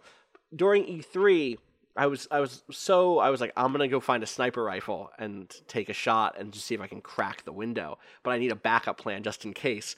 And so I took out this this um, race marshal who kind of has access to all the area around the racetrack, and I just planted a remote mine on the, on the track. Um, and so there was just a good moment of me taking up a position. I want to say like on a nearby hotel roof or something, and sniping and catching her in the in the car, the car start to wheel out of control. But then I was like, I wonder if this will work. And I hit the, the remote mine just as she passed over it. And I got the like final animation for the remote mine going off and not the sniper rifle. But you know, I feel like what I've done there is I've thrown the investigators into disarray. She was shot in the head and a bomb blew up the car. It's very strange. What was the real? Was there a third shooter? Who could say? Um, so that was that was a fun one, but nothing specific yet. Isn't it also like I feel like this is one of those games, and I'm looking. I didn't play the 2016 one like Rob, but I'm looking forward to actually playing this one because so many of my friends that I that I trust like didn't play Hitman games before and like fe- fell in love with this one. Um, there is also probably the performance of playing Hitman is key to some of the weirder ones and more like it seems like my favorite Hitman stories have come out of friends of mine who are streaming the Yeah. game for big audiences, for small audiences. But that like when you're in just in the moment, you're more naturally going to play conservative and objective based and just try and get to the end. Whereas, especially maybe after you've beaten it and you're like, all right, I've done it. I have an understanding of the mechanics and the the flow of things. But now, especially where it's like, what do people want to see? Do they want to just see me like do the easy thing or like try and do something elaborate and weird and like see how the game? So I will say it? that's and so the performance part I Definitely think is, is key. super helps. I haven't streamed it yet. I'm excited to. or doing it with friends, Totally, or you know, like passing the controller Totally. or something. The thing I will say number two though is the game does its, the best job of encouraging that um, through some some features. So one, there are a set of challenges um, for every level, right? And so some of those are directly tied to um, specific um, pre-authored kills. There are things called mission stories in this game. In the last game, they were called opportunities. Here, they're called mission stories, and they're really highlighted because they want you to fucking see this stuff, right? And so, for instance, um, there was the I'm trying to think. There's one that I already talked about that I can happily spoil, basically. Um, let's say the the the race the race car one, right? There's one in which in that in that mission, one of the ways that you could kill the race car driver is to sabotage the um, the pyrotechnics at the winner's circle, and then you also have to ensure that she wins that race somehow without being without it ending the race. Right? You need her to get to the winner's circle, so you can't just go like sabotage the entire race. So there has to be a way to like sabotage an opponent's car or get them disqualified or something like that, right? Um, and so like that's that stuff is just like already there and it's like mission story. And there's like six of those per level, so that stuff's already like all really cool. But then on top of that, you're gonna just see like, oh, you also there's also a challenge to kill that same character not connected to any of these pre-authored mission stories. And those can just immediately encourage you to be like, but wait a second, how could I kill this race driver with an android arm? like okay i guess i'll have to figure out how to get to a place where there's an android arm and her at the same Teach place sentience. right i don't know we'll have to see um, or uh, there's one uh, you know the, the very first level is this is this kind of like um, you land on a beach and you're in like a wetsuit and you go to inv- you're investigating something at this this house that this Illuminati like company has a bunch of, of, of people staying at and it's abandoned and you try to find some information and then your target comes in. Um, and so when your target comes in you you know you could just run up and shoot them or you could poison their wine or whatever. And in that level there's like a ton of different ways to get that kill. There's like the one that i did recently was i'd been planning on doing one where i just like shot down through a skylight which is a special challenge you like shoot from the skylight when they're in their bedroom. Um, but inst- it all went wrong. Someone spotted me. My outfit got compromised. But i managed to like sneak out and get to the rooftop and instead of going to the pan- instead of going to her bedroom she went to the panic room. And i checked the challenge list and one of the challenges there was like use poison gas to poison the panic room through the air filtration system and i was able to do that That's cool that it like is understanding when things go wrong. The game will so it doesn't you know move in it a different didn't direct direction. me there and, but it, i knew that i could do it because i look. you can bring up the list of challenges at any point basically But I just mean like the fact that like it's not like you went for this specific Yes. challenge and then like because it didn't go right, it's like ah well this whole thing was a Right. bust. Like there's nothing else to do. It's like oh no actually there's a different branch of I stuff can to go down. Yeah, exactly. So that's already part of it. But then the stuff that really ends up doing the wacky, goofy, funny, the funniest stuff are the escalation missions and the contracts. Anybody can make a contract in this game, which is where you go in and you say, okay, you like you literally walk around the world and then you pick a character and then you kill them in a certain way. It's almost like Mario Maker, where you you do a thing and then you're like, all right. I'm gonna put that up. I'm gonna upload that challenge to the to the world, and then someone else has to do it. And the thing is, That's cool. if once you start to learn how the clockwork moves, you can figure out how to advance certain like mini storylines in the game or put people in different states so they move into different places. And so you can end up doing things like um, bringing someone way out of where they're normally at into a different zone, and then the the person who's doing the contract you've made has to do has to do it in the disguise you're in and with the weapon you did it right? So it's almost like a game of like um, uh, horse, right? Where you're like, all right, I'm gonna take this wild ass shot, figure this out, motherfucker, uh, and and that stuff is really cool because you're like, how the fuck did this person kill the the head of this cult with a battle axe? Like, where is the battle axe even at in this level, and how did they get it there without being shot the whole time? Like, you can't just walk around with a battle axe. Uh, so that stuff is really fun. And then uh, right now there are no new. Um, uh, what I just said escalation missions, um, but those were a big part of the first game's um, uh, goofiness and, and and stuff. So like I'm just gonna click a random one that I have not seen previously. This is the Osterman Mosaic. Uh, uh, oh, this one doesn't have this wiki doesn't have the actual info on that one. God damn it! I was trying to click a thing. All right, so here's one. Uh, this is from the Snorrison Ascension. They all have really cool names. These escalation missions. These are the things where you go in, you do a mission, and then you go back and do it again with a different with a different um, requirement, and those build, and those end up being the things that are end up being really funny and goofy. Sometimes they add new targets. So this one is like the first level requires Agent 47 to, to eliminate Silas Netsky, a KGB officer with a pistol while disguised as a Soviet soldier. He's found on the second floor. Okay, that's an easy hit. Get a pistol, get the Soviet outfit, go ahead and do it. Then the second level is the second level adds the objective of breaking into the safe in the office where Knight usually is and stealing the contents. Then the third level is it adds another target uh, who is a who is a guard uh, uh, who is it's a soldier guarding a, ca- a, major character, and in that point you have to be disguised as an airplane mechanic. Then the fourth level says you have to hide all dead or unconscious bodies within 90 seconds, or you fail the mission. And the final level mm. says you cannot pacify anyone, which means you cannot knock anyone out. All you can do is kill your targets. That's all you're allowed to do. If you knock anybody out, you will fail the mission. And so those extra restrictions or it force you to play outside of your normal playstyle. Normally, you're like, I'm just gonna knock this person out and then switch into their costume and blah blah blah. Like I don't even know. So so again, it also makes you have to know the level. So in this level, presumably, I bet you there's a guard's uniform in some room somewhere or a mechanic's uniform somewhere that you can go find in a locker room or something. And so no, you end up learning the ins and outs of all these levels because the escalations force you to do that. There's no escalations in this yet. I believe they are coming in the first major update. Um, there's an elusive target coming soon. This is like the Sean Bean thing. So I'm really looking forward to that stuff. People should. I, I like this game a lot. Again, I uh, there is a, such a high degree of disclosure that if you decide to disregard everything I've just said, I totally get that. Um, but this is such a me game. Um, this is the thing that pushed Red Dead off the platter for me this past week was like I have to get through Tetris Effect, I have to get through Hitman, not because I feel a responsibility, but because like all I want to do is go in there and tinker around. Um, the final the final fucking level in Hitman this year is so good. I want to talk to you to y'all about it so bad, but I don't want to spoil the conceit because it's it's so good. Someone radicalized that Hitman team. Let me tell you, there is some, there is some, in a good way, in a good okay. way, in a good. All way. right, setting uh, a high bar there, Austin. You just wait until I tell you what this fucking final stage is. It's ripped from the headlines, but in a good way. Uh, um, hey, um, uh, breaking news! Yeah. I'm going to force us to do something okay. right now. Okay, I'm going to drop a link, and we're all going to watch this territory. together. We're going to click three, two, one.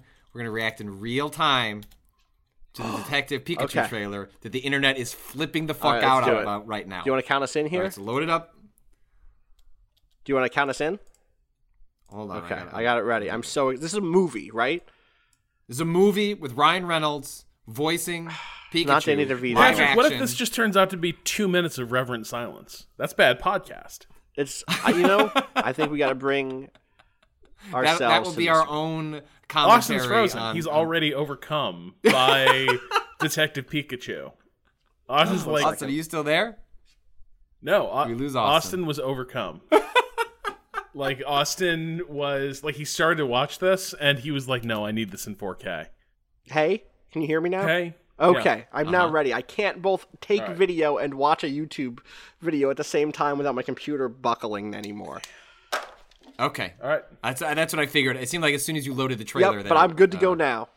Okay. All right. Three, okay. two, one.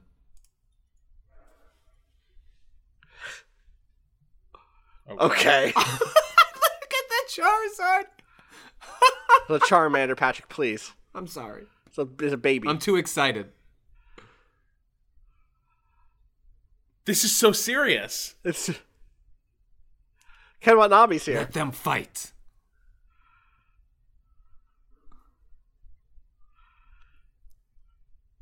They're making a Pokemon movie. And this is It's a like a world really where this all one. really happens. This isn't like a world where d- d- Pikachu came to our world or something. No. He pulled a gun on Pikachu? I think it's no, a the stapler. stapler. Come on. Okay.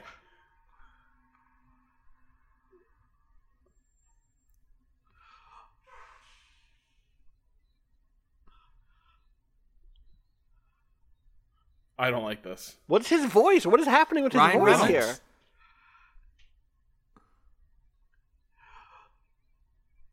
I hate this. This I'm oh so Oh, excited gosh. for this movie.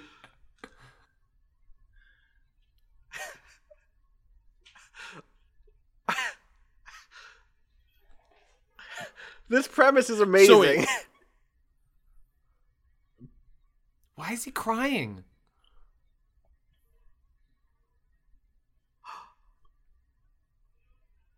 I'm getting serious first Ninja Turtles movie. Yeah, vibes and that movie this. fucking rules. that movie does rule. That was a good cliffhanger. That movie made it um, okay to swear. It's true. This is Oh,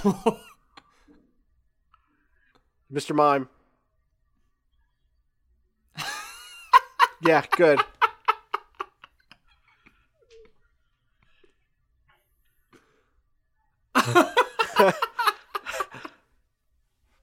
Wait, is Pikachu about to electrocute a p- suspect? An invisible wall because it's a mime. Mr. Mime made an invisible wall. That's what just happened. That's a char. That's a Charizard right there. The one who's gonna eat Correct. Pikachu.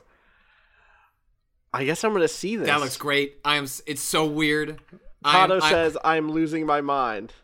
I've wanted Nintendo to do this with their franchises, like not even just outside of the realm of the games they make, but like I've wished they would take more risks with just like You just want all the characters that have sassy voices. no, just like weird shit. Just like let people go do something with these like big properties, and like I don't know, maybe this ended up being bad. We're or, gonna or get the. Sonic movie too soon, right? We Yes, you see the Trailer's shots of gotta that. be soon for that. I mean, fucking Jim Carrey is gonna beat Doctor Robotnik. Come on, That's incredible. I am here um, for ben it. Schwartz is gonna be Sonic. It's which gonna is be such great. a good pick. Um, yeah, it's all it's all such good casting. Uh, did you see the the shots the the shots of um from the production or whatever? set, yes, where it's like actually Yeah, in a Green Hill zone, the Uh-huh. city or something. It's, I'm very excited for this complete from all for all of this bullshit. I'm just gonna slowly watch the beginning of this this trailer over and over again for details. there's a I'm lot of that- screen captures out. Like I checked over to Twitter and was just like, "What's going on?" But uh, yeah, I, I, I share the sentiment that it's genuinely surprising that Nintendo is like letting something like this It's happen. just not what I thought it would be. I thought this would be a movie about a like our world, and then a, a Pikachu shows up, and then there'd be lots of Where a gags. kid about, like, falls into the Pokemon May- world. maybe, yeah, exactly, but Uh, not. Or that Just- like Nin- Nintendo's cinematic debut after like essentially being so like crossed by the the the original Mario Brothers film would be like this illumination. You know, the folks that do uh, the Minions movies and Secret Life of Pets, they're doing a Mario movie in a couple of years. Right, like right, that makes right. sense. Like they've already said like Miyamoto's like working with us on the story. Like they're like, Yeah. oh okay, that makes sense. But like this, like Is it even in? It might even. Is this even in the like? I want to know where this takes place. I'm like falling into traps of just. I need to know what the world is in this movie I- so badly. I am going to show this this trailer to my daughter tonight. I am hoping she loses her mind. I need to I need I need justification to go to this movie as soon as possible. Okay, he's leaving. I'm I'm straight up looking at Uh-huh. his I'm looking at his his uh airplane ticket here, Le- uh, Leventown, Leventown. Where is that at? Where is So that at? in right, the so now this is in the world? post, but also it seems like they're in Japan. Like Right, right. God, I don't. Okay, Rhyme Um, City is a is a major city in the Pokemon. Oh, that's the setting of Detective Pikachu, the game. Am I gonna have to go fucking play this Detective Pikachu game now? I don't think based so. on the game. I think it's just ripping the prem like the idea that Are you sure? I don't maybe I'm wrong, Hmm. but I'm pretty sure it's just like ripping the premise of like Oh my Uh, god! I just read the fucking opening line of the plot of the fucking Pikachu game, Detective Please. Pikachu. Have you ever read this? No, maybe Two I did, months. it's been a while. Two months prior to the start of the game, Harry Goodman and his partner Pikachu get into a car accident while investigating a case, leading to Harry's disappearance and Pikachu losing his memory and his ability to use moves. Tim Goodman, Harry's son, comes to Rhyme City in search of his missing father. I think they just made this game into the movie. I'm gonna play this game now. I'm gonna, f- or at least watch someone else play this game now. It's not. It's a 3DS game. The right? fact that they went with like a like neo noir like Yeah. palette and shot composition for this is really weird to me. Who is directing this movie? Um, it was. Uh, I don't know who's directing. it. I know the script was written by. So everyone associates Guardians of the Galaxy with James Gunn, but the original script for that film uh, was written by like an in-house Marvel Studios writer whose name is escaping me, and sh- she wrote the script Nicole for this. Perlman is Yes, her Nicole name. Nicole Perlman. Yeah. Um, Interesting. Uh, she also wrote the first draft and is doing the Captain Marvel on movie, Captain. Marvel. Yeah. Yeah, Um, and then it's being directed by Rob Letterman, who directed 20, 2015's Goosebumps and 2010's Gulliver's Travels. And so Monsters of Aliens is a totally competent, like fun okay, kids movie. Yeah. Um, and Goosebumps also is a totally fun, totally Okay. competent kids movie. So like, cool. it's not. It's This where this movie goes wrong is not going to be because like the, the directing is off. Okay. Um, I'm so here for it. It's cursed in so many ways, but so is life. Uh, I, I'm, I- you know what, 2018 is fucked in so many ways, but if that's this timeline also means that we get this, you know, Well, like here's the thing: is like I like this so much more than if they had just done a straight up Pokemon movie. Right. Like this is, I mean, they did that. It's animated. There's lots of great animated Pokemon content out there. But like in terms of a live action movie, this premise, this being like this weird side door into the world of Pokemon, is so much more interesting to me than if they had to like do the movie where like they explain what Pokemon i- you know are, and then like this kid shows up in the world of Pokemon. He's like, whoa, what are Pokemon? Like, you know, people fucking know who Pikachu is. He's Pikachu. So and it's cool. I'm here for it. Like it is cool just as someone that's seen these characters for so many years to see them rendered. It's not realistically, but it's like it's definitely like closer to that's. It's just it's the opposite of the aesthetic that Nintendo has harnessed.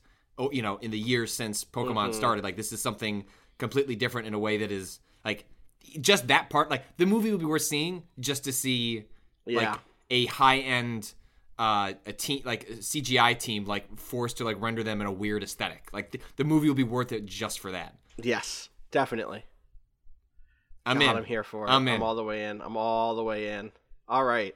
Uh, do we have anything else to talk about today, or has Detective Pikachu taken us taken us over the over the breach over the break? Uh, a brief shout out to The Gardens Between, which is a game that's on Switch and PC and probably some other platforms. It's a uh, puzzle game in which the, the, the short, like the, the pitch on it is that uh, you uh, largely can only move left to right.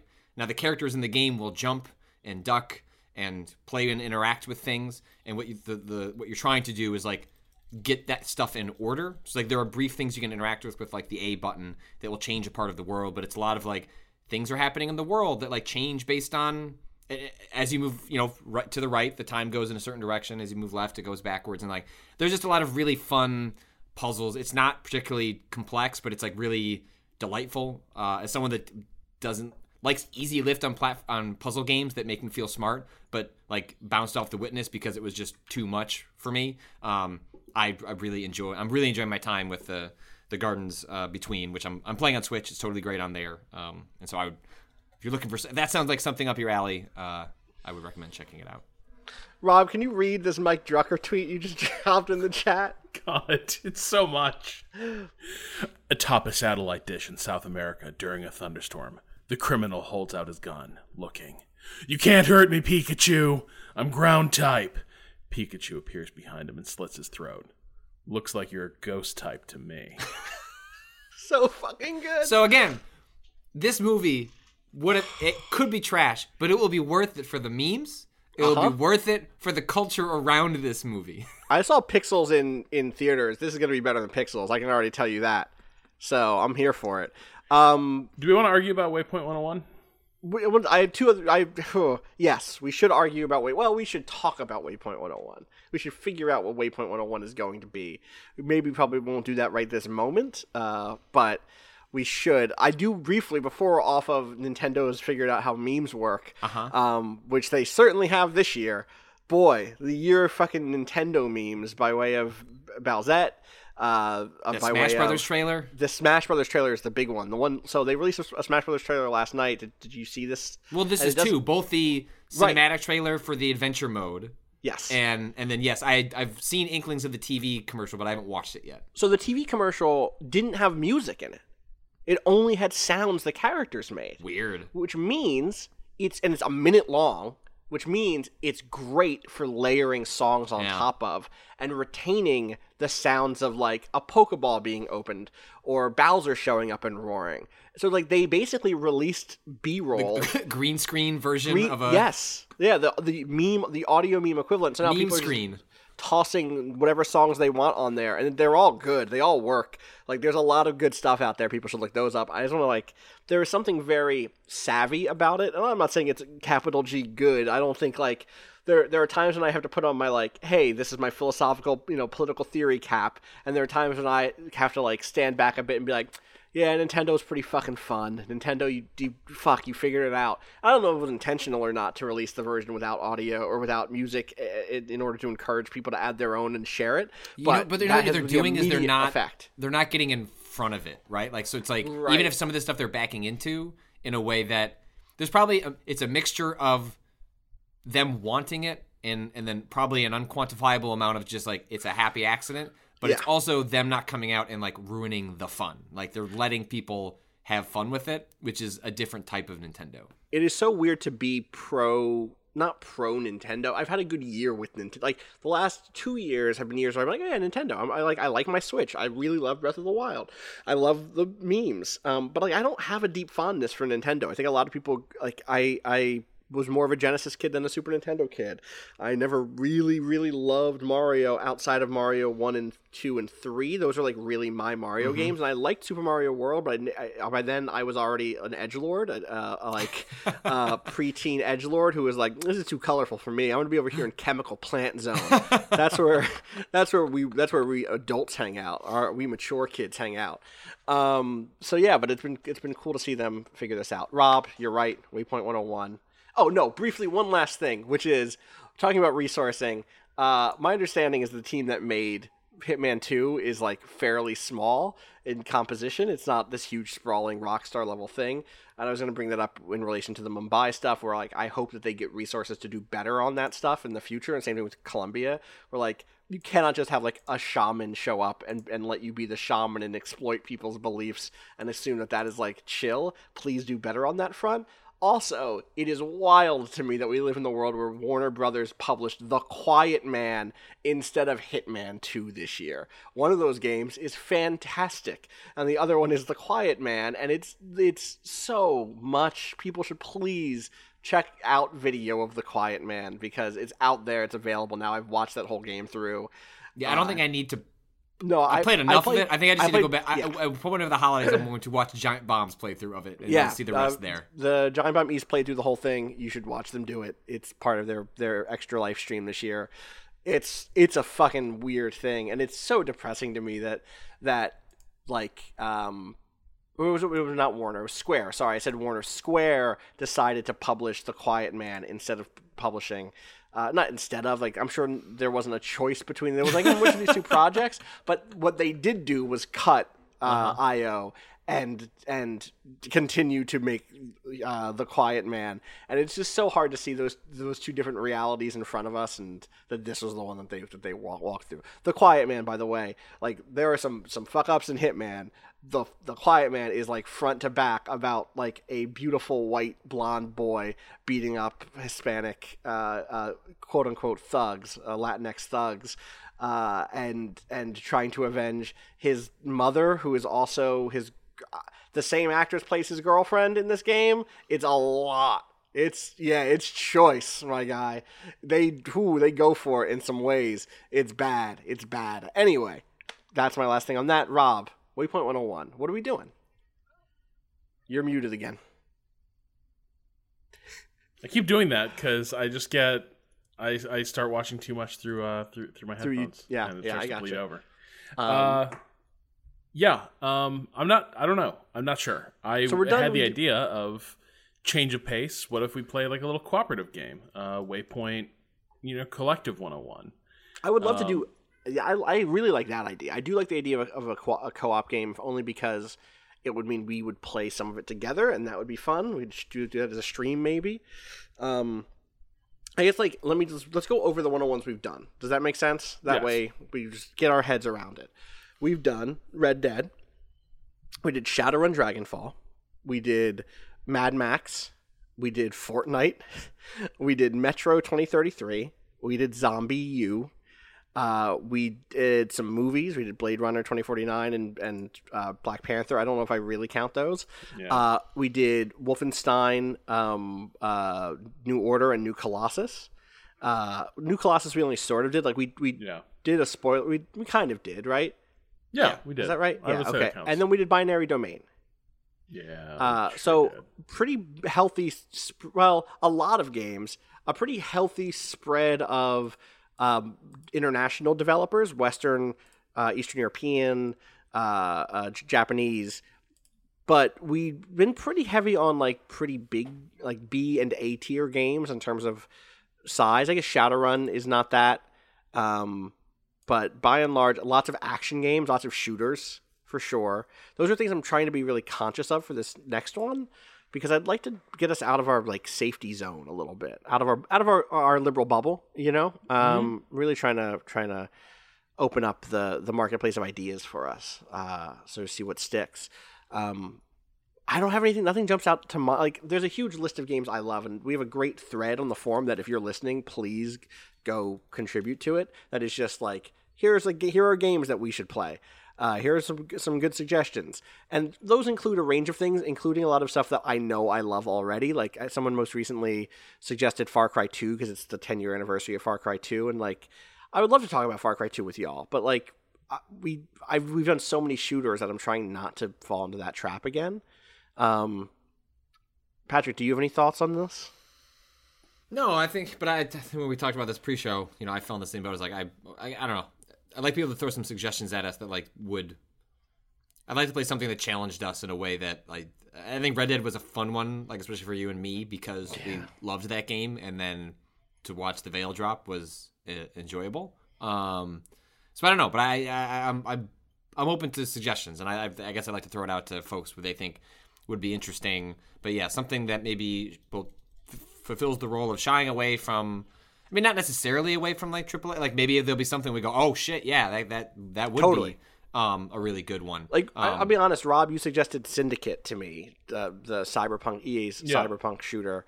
Um, uh, I forget who who's the dev on that. It wasn't it Team was, Cyber uh, Heists. Oh, that was Starbreeze. Starbreeze, yeah, thank you.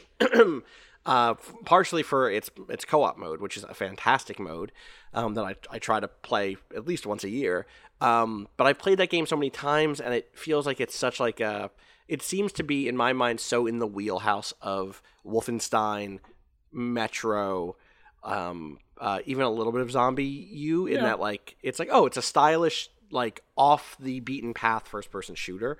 So I'm resisting it a little bit, but you know, if there's overwhelming support for it, it's not something I'd say no to. Um, so yeah, go in that thread. That's that's at discourse.zone. You'll see there's a thread called Games for Waypoint 101. also, just reply at us uh, on Twitter um, and and let us know what you think. Also, Um, we've completely, I think, probably missed on platformers, Yeah. uh, racing games, adve- like adventure games, point and click, and otherwise. Point and click adventure games and Um, otherwise, yeah, totally. Um, puzzle games, we, we, Strategy very, games. very na- strategy games is huge for sure, and very narrative heavy, um, which I like because it's stuff I like. But There's I'm to happy to but yeah. do something else. You know, uh, yeah, strategy games is definitely not represented here. Um, there's like RPGs in the more traditional sense, whether Western or Japanese. Um, I guess we have we have Shadowrun. That's that was, that was an RPG. But yeah, so give us give us a note there. Give us a note on Twitter. Um, and I guess I'll, I'll spin this into our outro. You can find me on Twitter at Austin underscore Walker. Where can people find you, Rob? At Rob Zacny. How about you, Patrick? at Patrick Klepek. You follow Kato at A underscore Kato underscore appears. Thank you to Kato for doing production on this one on a quick turnaround. Uh, you can do uh, you can follow all, everything we do at twitter.com slash waypoint, uh, facebook.com slash waypoint vice. You can read all of our stories at waypoint.vice.com. Um, you're going to have to read them because you can hear I'm losing my voice suddenly. It's very good. I don't know what happened here. I think that Detective Pikachu trailer took it out of me. I feel like I've been infected by some sort of voice stealing. Which is the Pokemon that steals Austin's voice? Can you find that out for me? Please find that out for me and let me know by writing in to gaming at vice.com. Uh, that's going to do it for us. Shout out to Boen for letting us use the track Miss You off the EP panel machine. Find out more about that at waypoint.zone slash B-O-E-N. Danielle's not here to take us out, so I'm going to need one of you two to do that. No one has anything. No one has a. No one has. Rob's good, usually the one that has the thing at the end. it's, it's going to you now, Patrick. It's going to be you. What do you got to say? All right, be good and be good at it. Peace. It's okay, we can cover this up. I'll, I'll drop a Pokeball next to this guy, and then it'll be justified force. Jesus Christ.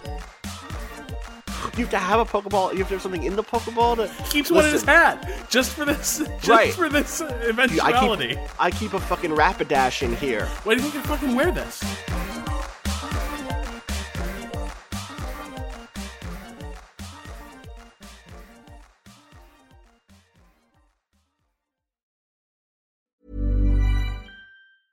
When it comes to your finances, you think you've done it all. You've saved, you've researched, and you've invested all that you can.